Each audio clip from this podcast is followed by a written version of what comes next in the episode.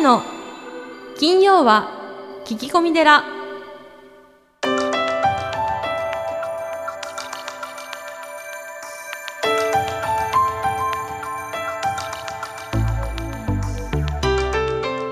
ようこそ架空のテラスタジオよりお送りする長谷の金曜は聞き込み寺。ナビゲーターの南雲もぐなです。群馬県太田市は随願寺住職であられる長谷さん。どうぞよろしくお願いいたします、はい、よろしくお願いします。ポッドキャストネームミスターゴリップクさんです。長谷さんこんにちは。はい、こんにちは。子供の叱り方についてご相談です。私は感情に任せて怒ってしまい叱るというより怒ってしまうのです。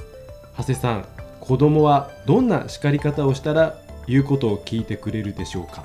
ということでうん、これは私も子育て中なのでうん。わかりますね。ちょっとこう感情的になってしまう時ありますね。あ、そうなの？ありますね。最初はちゃんとこう叱ってるつもりなんですけど、ええちゃんとこう理論立ててというか、うん、ただだんだんだんだんもう子供も言うこと聞かないと、うん。もうみたいな感じで やっぱ感情的になってきてしまう自分が、うん。うん、ダメだなと思いつつそもそも子供って言うこと聞かないでしょ？まあそもそも聞かないですね。だけどやっぱりこのままだとまずいと思うんで、やっぱお、まあ、怒る叱るわけなんですけど怒る怒っちゃうんですよねうん、ああ、この前のカーテンの事件みたいにね。カーテンの事件みたいうんうんうんにだからまさにこの僕もミスターゴリックさんと一緒ですねハツさん教えてください。そもそもあの言うことを聞かないことが前提だよね。あそう思うと、まあ、確かにちょっと気が楽になるんですけどねう。うんん。で、今はその子供たちに考えさせるっていう幼児教育が、あのこう主流なので、はい、こう何でもこう決めさせた方がいいですよね。決めさせる。自分ではい。まあ改心してはい。決めていくっていう、そのこう過程が大事ですよね。この多うん。分あの、ミスターゴリップさんの、うん。まあ、叱ると怒るの違いってうん。多分こう言葉があのきちんと使い分けてるので、はい。あの説明するとやはりその怒るっていうのはあの感情が入ってるうん、ん。ですよね。入りますね。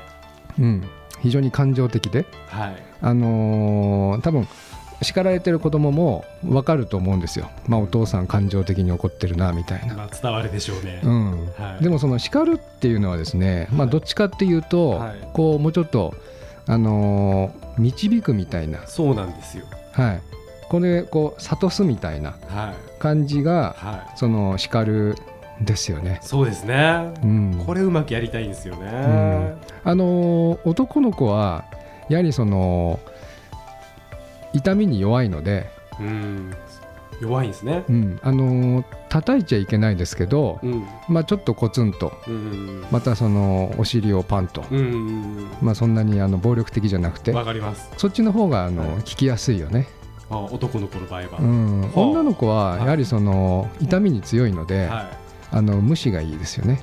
い。無視ですか？無視が一番きついみたい。えーあ痛みに強いんですか女の子は？強いよねやっぱりそのやっぱり出産をねへー。将来的にするのからかもしれないですけど痛みに強い。じゃあもう本当に無視まあいい意味で愛を持って無視をする。うん。ってことが有効だ。とあのねひあと引きずらないってことですよね。引きずらない。よくこうねその人格、まあ、うん。特に日本人は多いんですけど、はい、その人格を全否定しちゃうみたいなのははい。きついんですよ、それはきついっすよ、うん。大人でもきついですね。そうそう。だから例えばはいカーテンのレールを外したっていう時は、はい。そのことだけ起こるっていう。はいはいはい君は大好きなんだけど、うんうん。あのこういうことをすると、うん。もう困るんだよと。はい。日が入ってきて、はい夜もあの外から見えちゃうしみたいな。はい。きちんとこう理由を説明してはい。であの本当はねはい。君がこれお金払わなきゃいけないわけだけどうん。あの僕が払うんだよっていう、そうですようん、子供って説明すれば分かるんで。わかりますかね？あ分かりますよ。分かってるけどやめられないっていうのがやっぱり子供だよね。あなるほど。うん。分かってるけど、確かに本当にそうなんですよ。何なんですかね、いややっぱり天真爛漫ではもう楽しいから、い、まあ楽しいんでしょうね、うん、カーテンのレール壊すの楽しいんですよ。うんまあまあカーテンレールしかり、うん。いろんなことですよね、うん。食事前にお菓子食べたり。そうそうそう。あの動画ばっか見ようとしたりとか、いろいろあるんですよ。本当に怒るポイントが、うん、であのうるさかったり、うん、そうだよね、大声出したり、うん、そうだよね。だからそれがこう楽しいからはい。やってしまうんで、うん。まだこう右脳でい生きてますから、そうですね、はい。ある意味子供としては正常なのかもしれないですけど、ん。機能としてはね、うん、そっか。でもいろんな発想とかね、うん。あのそういうのが出る時ってやっぱり右脳とかはあの子供の幼児時期なんいで、うん。あのそれもまた大事なんですけどね、大事なんですね、うん、子供の子供をこう伸ばすコツってやっぱりあって教えてください。あのピグマリオン効果って知ってます？ピグマニオン効果。ピグマリオン効果。知らないです、あのこれはハーバードでですね、はい。あの知能テストの実験をしたことがあって、はい。その子どもたちを2つのグループに分けて、うん。その校長先生がある特定のお子どもたちに、えーこの子たちはすごくできるんだっていうふうに先生に事前に伝えておいてはで同じように、い、うん。あの授業をしていった。はいはい。そしたらその校長先生が言ったこのグループの方ははい。非常に成績が伸びたん。あそれがピグマニオン効果っていうことなんですね、うん、つまり先生たちがはいはい。この子はできるんだってはい。思い込んではい。授業をしてるんで、はい。あのー言葉がけとかはい。授業の内容も多分違うんだよね。へえそれ面白いですね、うん、じゃあこれ子育てにもちょっと活かせると、そうそう。で後で、まあ、校長先生がネタばらしをして、実は適当に選んでますと、うん。うんうんはい、だからそのお子育ても、うん。その周り周りの外野っていうんですかね、はい。周りの人たちが、まあ、この子は素晴らしい。うん。きっとやればできる、うんねあのー優しい心を持ってはい。素敵な人間だみたいなことをうん。常に思ってたり言ってたりするとはい。そうなるんですよ。へえこれ例えば大人でも自分にかけることもできますかね？暗示じゃないですけどね、うん、自分にかけることもできるし、うん。でもやっぱりそれってなかなかね、うん。人間弱いから、うん。すぐこう弱くなっちゃうじゃないですか。すいません。話があれですけどそうなんですね、うん。ピグマリオン効果いいですね、そうそう。だからこう、自分をこう褒めてくれたり、こう同調してくれるような友達が、まあ、周りにいるとね達とってもいいでですよね。あなるほど、はい。い、やすごい勉強になりました、えミスターゴリップさん。はい。ぜひあのこのアイディアはい。取り入れてみてはいかがでしょうか？えはい。ということで今月のゲストをご紹介しましょう。臨済宗泰蔵院副ご住職の松山大光さんです。長谷さんスタンバイよろしくお願いいたします、はい、よろしくお願いします。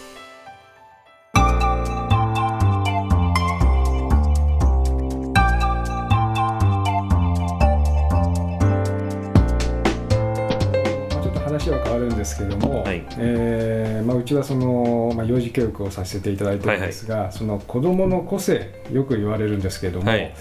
えー子ども個性はこう伸ばすには、えーどのようにしたらよろしいんでしょこれねまああの育てる国によってもちょっと違うとは思うんですけど、本当にこう、あのー個性個性って言ってかもう勝手にこうねバーッとこうあのやりたい放題させるっていうのも一つの方法かもしれませんがまあ日本の人にちょっとあんま合わないんじゃないかなと思うんですよね。で、まあ、このこ私あのスペインにあのいる友人がね、まあ、日本人の方ですけども、はいスペインはあの1人の天才と99人の,、まあ、あのもうだらしないのを作る教育をしているというふうにこう言言ってたんですけど、まあ確かにそうそういう雰囲気はありますよね。でもこう日本っていうのはみんなでやっぱりこうある程度底上げをしていこうと。う。はいで、まあ、その中でこう飛び抜けた子っていうのはやっぱちょっと育ちにくいのが多分日本の教育だと思いますね。でただそのまあ日本のその特徴としてはなんて言うんでしょうねやっぱりあの型を大事にするっていうのはすごくあの特徴として挙げられると思ってまして、だからそのうん。個性個性って言っても自分勝手にするということと個性っていうのはまた別の話ですから、はい。やっぱりそのある程度のちゃんとしたこの美しい方であるとか社会規範であるとかそういうものを学んだ上でそこからこう自分らしさを出していくっていうそういう手順を踏むのがやっぱり日本の良さじゃないかなというふうに思いますけどね。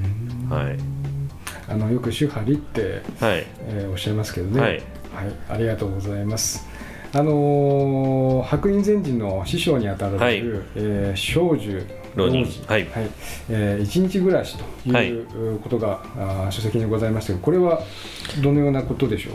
これはあのまあ、江戸時代のあの瞑想ですね。正次郎人があのは人生をよく生きる方法を見出したということをおっしゃっていて江戸時代でもあの、まあ、例えばあの介護の問題とかあったわけです。だから、うん、まあねあのお酒とかから、まあ、ちょっとこうお遊びにふけってしまう人もいたわけですね。はいでまあその中であの、まあ、要はこう今の人たちというのはあの昔のことにずっととらわれて後悔ずっとし続けていたり、うん、からまああのまだまだ遠い先の未来のことばっかり心配していて結局今この瞬間というのを大事にしないと、ですから本当この人生を豊かにするための方策というのはこの一日暮らしというのは一日暮らしという話の一番最後にですねこうこうおっしゃってるんですね。一大事とは今日ただいまの心なりと。この今日一瞬この瞬間っていうのが一大事なんだと、常にそういう気持ちであの物事に接していたらそれがあの一番この人生を豊かにする方法になるんだと、一日暮らしというのはもう今日一日だけしかないと思って一日一日あの一生懸命暮らしなさいと、まあ、そういう教えですね。はい、ありがとうございます。あのー、歩くには修行になるということで、はい、えー、3年間の修行の後ですね、京都まで歩いてこられたそうですけれども、はい、この体験はいかがでしたか？いやもう非常にあの3年間の修行にもあの勝るとも劣らずというかもう本当に素晴らしい体験でしたね。うん私もあの永平寺から群馬まで歩いたんですけども、はいはいはい、今度はあの新座からですね、はいはい、まあ、京都まで歩かれる、はいはい、多分まあ距離にして同じぐらい500キロとかですね、はいはいはい、そのぐらいになると思うんですけども、あの書籍の中では、まあ、台風が直撃して、はいはい、その中こう衣がドロドロになって、はいはい、足は血まみれになってですね、はい。でこう止めていただいたお寺さんで、はい。はい、えー、まあ、よう来たなっておっしゃっていただいてこうストーブとかお風呂、はい、食事をいただいて涙が止まらなかったと、はい、これはあのなかなかできないですよねこういう経験ってそうですね。はい、はい。その今はね交通機関も発達してるし、はい、それこそねいろんな便利なものもたくさんあるわけですけれどもその中であえてこのわざわざ歩いて帰るっていうのはですねあのー、まあいろいろおっしゃる方もいらっしゃいましたけどでも本当良かったなと思ってまして。でのまあなんて言うんでしょうね。こ人の心の優しさに触れたというのが1点ともう1点はこの同じ工程を例えばスニーカー履いてリュックサック背負って歩いてもこんな経験絶対できないわけですよ。はい。で、まあ、その皆さんからいただいたそういうご親切っていうのは、まあ、この衣に対する評価だなってすごい思ったんですねああそれはありますね、えー、これは自分自身に対することじゃないなっていうのをすごく思ったんですよね。だからその先輩の修行ですとか、えー、仏様の教えであるとかあの、まあ、とにかくこの衣に対する評価だなっていうのをすごく感じましたね。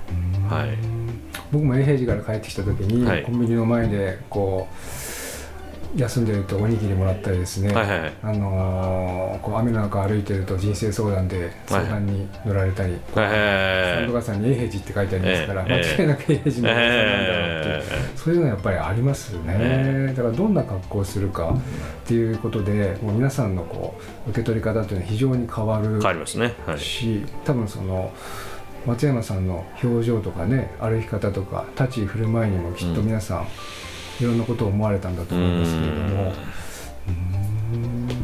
いやありがとうございます。はい。あのー、えーと、書籍の中でですね、うん、えー、経営の理想形は、まあ、ちょっとこれもお話が変わるんですけど牛のよだれだとい。うふうにおっしゃってるんですけれども、はい、これはどのようなことでしょう？か、まあ、経営者の方もたくさんね最近はいらっしゃるわけですが、はい、あのー、まあ、それこそ日本国内外問わずですねで特にまあ最近感じるのは中国とかアメリカの人たちがあの京都にその経営を学びにいらっしゃるわけですよ。でもあのまあ、向こうの人たちは、まあ、テクノロジーもすごいわけででこうドーンとこう、まあ、大きく会社を大きくなる儲かるけれどももう今あの、えー私たちが生まれた今から30年ぐらい前は会社の寿命って大体平均30年って言われてたんですけど、今大体7年5年から7年って言われてるんですよ。そんな短いんですか、ええ、ですからドーンと上がってドーンとこうダメになるわけですね。新しいテクノロジーどんどん出てくるわけですから。でやっぱりみんなすごい不安なんですよ。あどんだけ儲かってても。なるほど。でだそれに対してすごくこうな悩んでるというか。であのそういった意味じゃ京都って世界で一番老舗が多いんですよね。そうですね、えうん。その何百年も商売を続けるってどう どうしたらいいのかというか、でそれでこういいらっしゃるんですよ。でその中で、まああのーある京都のお料亭さんが300何十年続いてるところがこの社訓というのがありまして、はい。でそそれが経営の理想経営よだれで牛のよだれだと。要はこう口からダーッと垂れてですねもうずーっと同じペースであると。要は波がないっていうのが経営の理想経営なんだと、いわゆるこうシリコンバレー的なドーンと上がってどんどん下がるようなのはえやっちゃいけないという、まあ、そういう教えがあるわけですけれども、まあ、そのまあ長く組織を続けるためにはどういうことに気をつけなきゃいけないか何をしなきゃいけないかっていうのをやっぱりこの新日的企業から学んでいくという方が増えているんだと思いますね。はいあの今日もあのタクシーの中でですね、はい。谷添さんにお願いしますって言ったタクシーの運転手さんが、はい。たあの谷添さんは庭がとても綺麗で、はい。はい。そしてあの配管料も安いんだよね ありがとうございます。僕も500円って聞いた時に、はい。はいああれ永平寺より安いなと思ったんですよ、ね、ああ、ええまあそれは永平寺はもう天下の永平寺ですから。いえい。えいえいえやはりあの京都の方がはい。長くその運営していくのにやはりそういうことを歴史の中からこう学んでいったっていうことですかね。まあそうですね歴史の中から学ぶのもそうですしあとはやっぱりこう世代を超えるっていう感覚がすごく感じますよね。ああ京都にいると。えうーんえまあそのまあそういった長い目で物事を見れる人たちが多いっていうのがすごくうん重要かなと思いますね。ああなるほどね、ありがとうございます。あのー書籍の中で、えーはい。雨漏りにですね鍋を持ってきて怒られるというお話は非常に面白かったんですけども、はい。これはあのーどのようなことでしょうか？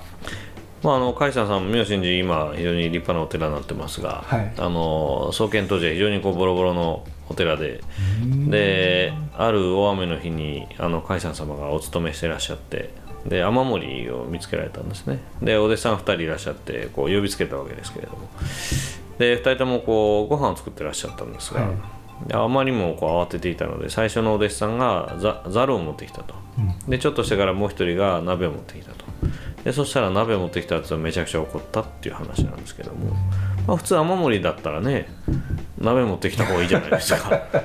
明らかに、ざるではね、えはい。えでもざる持ってきたやつを褒められるっていうのはですね結局やっぱこうすぐ動けってことなんですよね。あでこのまあ私もその本の中でちょっと紹介しましたがあの学生時代にちょっと目の大怪我をしましてで入院したんですけれどもその入院する前の日に何人かに言ったんですね。ーはい。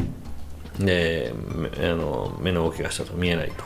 で手術して、まあ、2週間ぐらい、えー、23週間あの入院しなきゃいけないと。そしたらまあその、えー早速入院したその日にある友人が訪ねてきてくれたんですが、で彼はもうちゃんとまあ説明したんだけれども、まあ、大量の本持ってきよったわけですよ。でまあお前アホかと。見えへん言うてるやないかと言って、まあ、実際何も読めなかったんだけれどもめちゃくちゃ嬉しかったわけですね、でつまりやっぱその雨水を捕まえるってことと人の心を捕まえるのはこれ全く別物なわけですよ、で今はなんかもうこんなことしたらなんかこうありがな迷惑じゃないかとか周りになんか思われるのちゃうかとか、まあ、いろんなことを考えて鍋すら持っていかない人がほとんどですが、もうとにかくすぐやるんですね、ええ、でもう修行中ももうこれもうずっとこうあのーもう言われてましたけどももう「おい」と言われたら「はい」なんですね、そうですね、ええ、もうそそこなわけですよ、ええ、それを徹底されたということじゃないですかね。ありがとうございます、はい。あのー相田光雄の言葉を飾って、はい。えー終わりにしてないかとこれはあの、はい。面白かったんですけど、はい。はい。やはりあのお坊さんがですね、はい。あのお檀家さんのうちに行くと必ずトイレにありますよね、はい。そうそれのカレンダー。はい。はい。やっぱりそれを実行するかしないかっていうのは大きいですよね。いや本当にあのああありがたい話やなとかええこと言ってはるなって思っててもこれ何の意味もないんですね。うん。一時の癒しでしかないわけですよでそれをちゃんと自分自身でできるかどうかっていうそそこなんですよねやっぱり、うん。よくあの世間では分かるとできるは違うって言いますよね。はい。えーまあ実際そうだと思うんですけれどもやっぱ善はそこじゃないですね。あのできるとやるも違うと思うんですよ、うん。えーですからもうとにかくやると、えーそこですねやっぱり、うん。ありがとうございます。あのー京都のお寺のはい。魅力ですね、はい。えーについて、えー禅の庭というものは、まあもちろんその太蔵さんも素晴らしいお庭なんですけれども、はい。どのような教えが、えー込められているんでしょまあやっぱ日々のメンテナンスですよね。うかはい。で最初のうちはなんか綺麗にしてやろうとかそあのちゃんとせなあかんとか思ってたんですけど今なんかそんなことももう思わないんですよねなんかもう葉っぱが落ちてるから拾うとかなんかもう自動 自動的になんかやるというかそそそういうところだと思うんですよね。なんかこうあのもう意識せずともあそうなってないと気持ちが悪いからやるとかそういう感覚になってくるんですよね。長くやってると。あ体が勝手に動いてしまそうそうそうそういうことですね。でやっぱり庭がピシッとしてると自分の心もピシッとしますしで来る人もなんかこうまがまがしいのを感じていただけると思うんですよ。ね何も言わなくても。うん。ですからまあさっきの、えーできるとやるは違うっていうのもそうですけどもやっぱりこのちゃんと庭ですとか料理ですとかねあの道元さんも天蔵教訓で書かれましたがやっぱりその実際にその教えを頭の中で知識でやるんじゃなくて料理であるとか庭であるとかそういうもので日々ちゃんとこう示していくと。いうところがやっぱこの魅力なになってんじゃないですかね。えーあのー道中の工夫、はい、えー常駐に勝ること。常駐に勝ること百戦億倍。はい、はい、これがそういう意味そうですね、はい、もちろんその座禅をする常駐の工夫ですよね、えー禅問答。まあ私たちは公安禅ですから公安をするのももちろん大事ですけども、まあ、それ以上にやっぱり自分自身で実際にこの動きの中で、えーそういった工夫を重ねていくの方が重要であるというそういう意味ですね。ありがとうございます。あのー石庭の白い砂は、はい。明かり取り。えーそしてもみじや木陰、えーはですね冬の暖のため、うん。これはあの僕もその書籍を読む前ははい。あ知らなかったんですけども、はいはい。あなるほどなって思ったんですけどやはりそのはい。京都の庭っていうのはそういう意味でいろいろなこう工夫がされてるっていうことなんですまずあの欧米の庭園と日本の庭園の大きな違いは、はいえーまず欧米の庭はあの左右対称なんですね。で日本の庭は左右非対称。はい。でかつこの中と外っていうのがすごくこうきっぱり分かれてるのが欧米の庭、日本の庭はもう縁側とか障子とか、まあ、中とも言えるし外とも言えるしって非常に曖昧なのがこの日本の特徴なんですね。でただその一般的な日本庭園とこの禅の庭っていうのもやっぱ大きな違いがあってはい。でその禅の庭はあの何が違うかというと私たちが住んでるってことですよね、その美術館ではないし毎日そこで住んでいてでかつあのうんまあ庭の中に教えがあって、でですから要は住まいやすいような工夫が自然となされているっていうのがやっぱりこの禅の庭の一つ大きな特徴でもあると思いますね。えありがとうございます。あのーまあ、えー、泰造院さんの、えはい、えーこのお名前の由来、はい。はい、えーそういったものをお聞かせいただけますでしょうか。、はい。いまあ、タイというのはこの仏教でいう陰徳ですね、はい、えーこっそりいいことするとまあ、例えばこうお寺に入ってスリッパがバッと散らかっていたら誰も別に見てないけれどもこっそりきれいにしておくと、まあ、こういったものを陰徳と言いますけれども、まあ、その陰徳を蔵のようにたくさん積み上げなさいと。要は陰徳をたくさん詰めというのがこの大順という名前の由来ですね。私もびっくりしましたけど、はい、はいあのーご本尊のすぐはい、山門の横にあるんですそうなんですよ。はい。これはあのあれですかこうもう達中っていうのはいくつぐらいあるんですか？タッチ46あります。46、はい。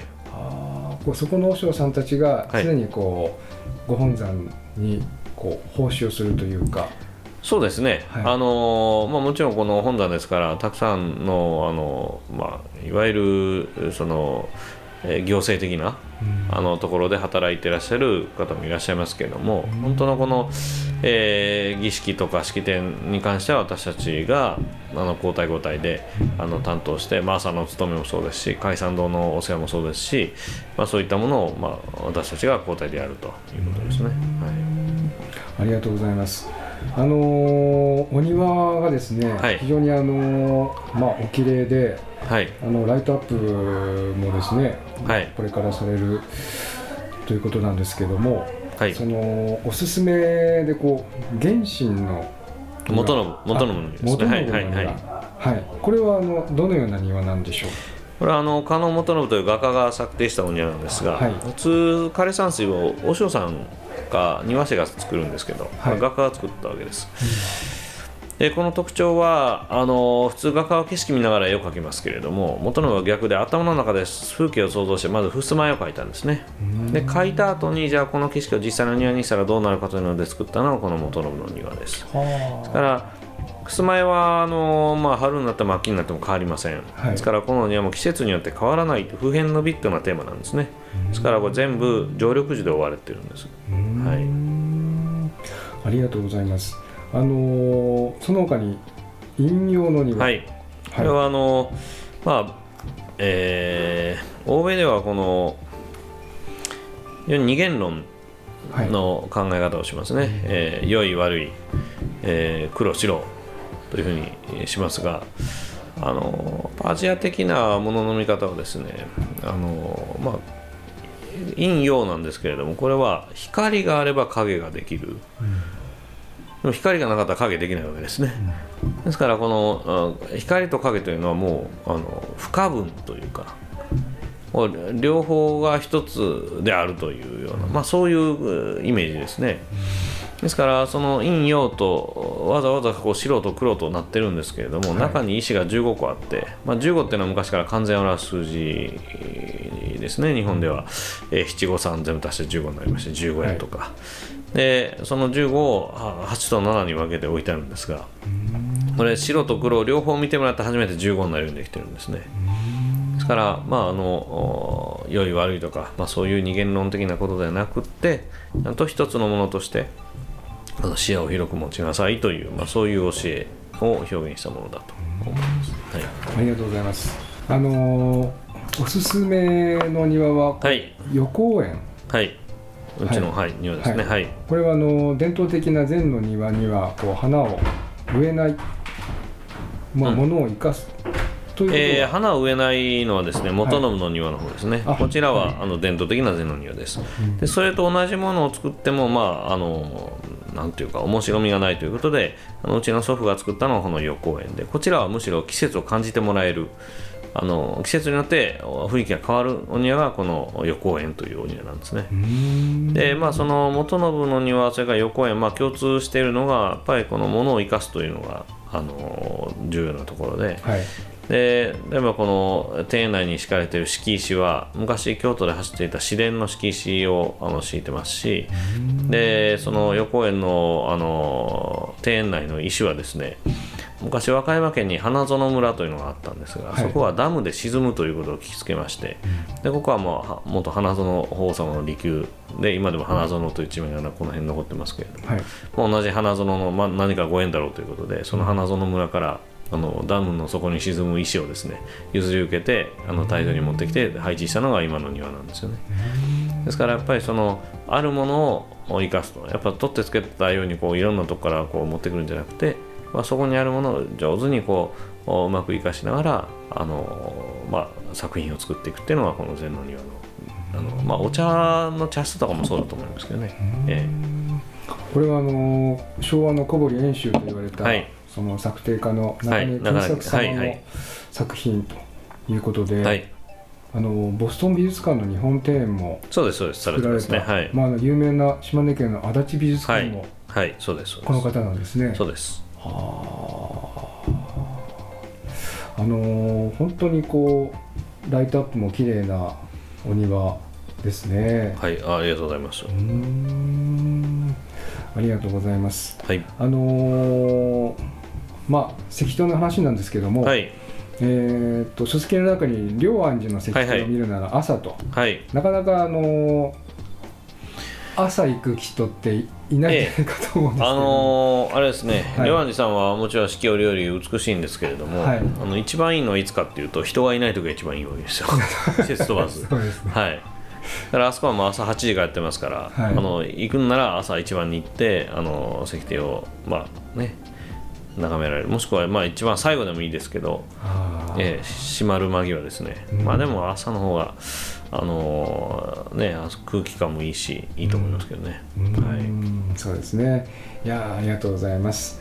あのーまあこれ曹洞宗のはい。お寺さんですけど、四川堂さん。はい。はい、四川堂さんの庭がこう非常にいいとはい。いうことですけれども、まあ、石川定山さんもね、はい。このまあ、その京の都ちょっと離れたところに、えーまあ、住処をお作りになったのが石川あの仙道さんですけれども、あのまあ本当にあそこは障子を開け放ってですね、うん。庭とこうすごく一体感のある建物ですしあとあの獅子おどしができたのがこの四川堂さんなんですよね。そうなんですええ、か。だからそのまあ獅子落としっていうのは別にあのイノシシを驚かすためにやるんではなく、あのやっぱりその静けさの中にあえてあのカコンという音を出すことによってあ静かだったんだというのを気づかせるための装置ですよね。ああなるえほど。えええ、ですからやっぱりそういった非常にこう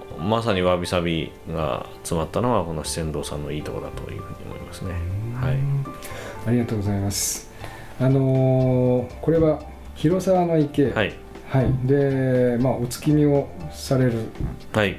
まああのつ満月というのは、はい、まあ昔から演奏はね、そうですね。あの禅のあのまあ教えを一言でというか演奏を皆さんかかりますが、こう満月もあの中秋祭というのをあの修行道場でも今でもやってますし、その悟りの象徴なわけですよね満月もね。はい、で、えーですから、あのー自然というのを非常に重視するのがこの禅のもう一つの特徴で、例えばこうおお冬至の日とかですね、まあ、これから今までずっと日が短くなってここからまた日が伸びていくとその冬至の日も非常に重要な意味がありますしこの中秋の満月もそうですしそういったあの自然のものの中にやっぱりこの一つの教えを見出して、でそれを大切にしていくというのがやっぱりこう昔からの伝統じゃないかと思いますね。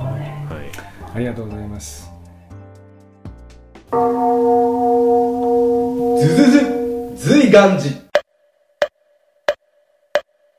随願寺にまつわる最新情報をズズズっとクローズアップしてまいります。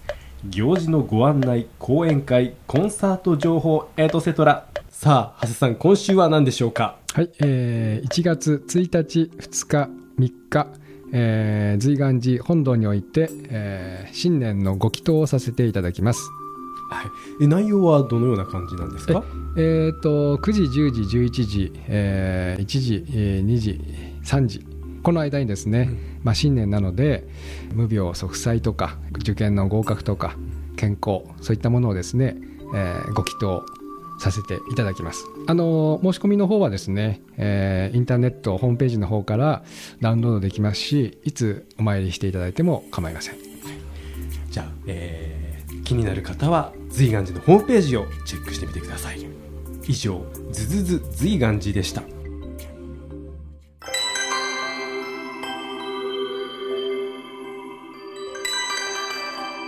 長谷の金曜は聞き込み寺。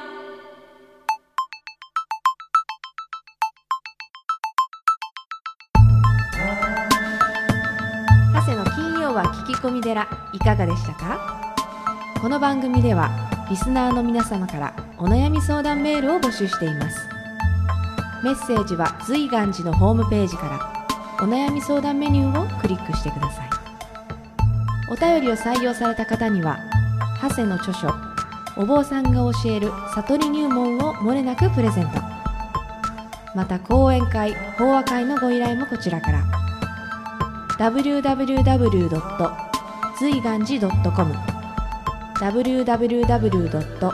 随願寺 .com これまでの講演会ライブの模様もホームページから有料でダウンロードできますのでぜひチェックしてみてくださいね。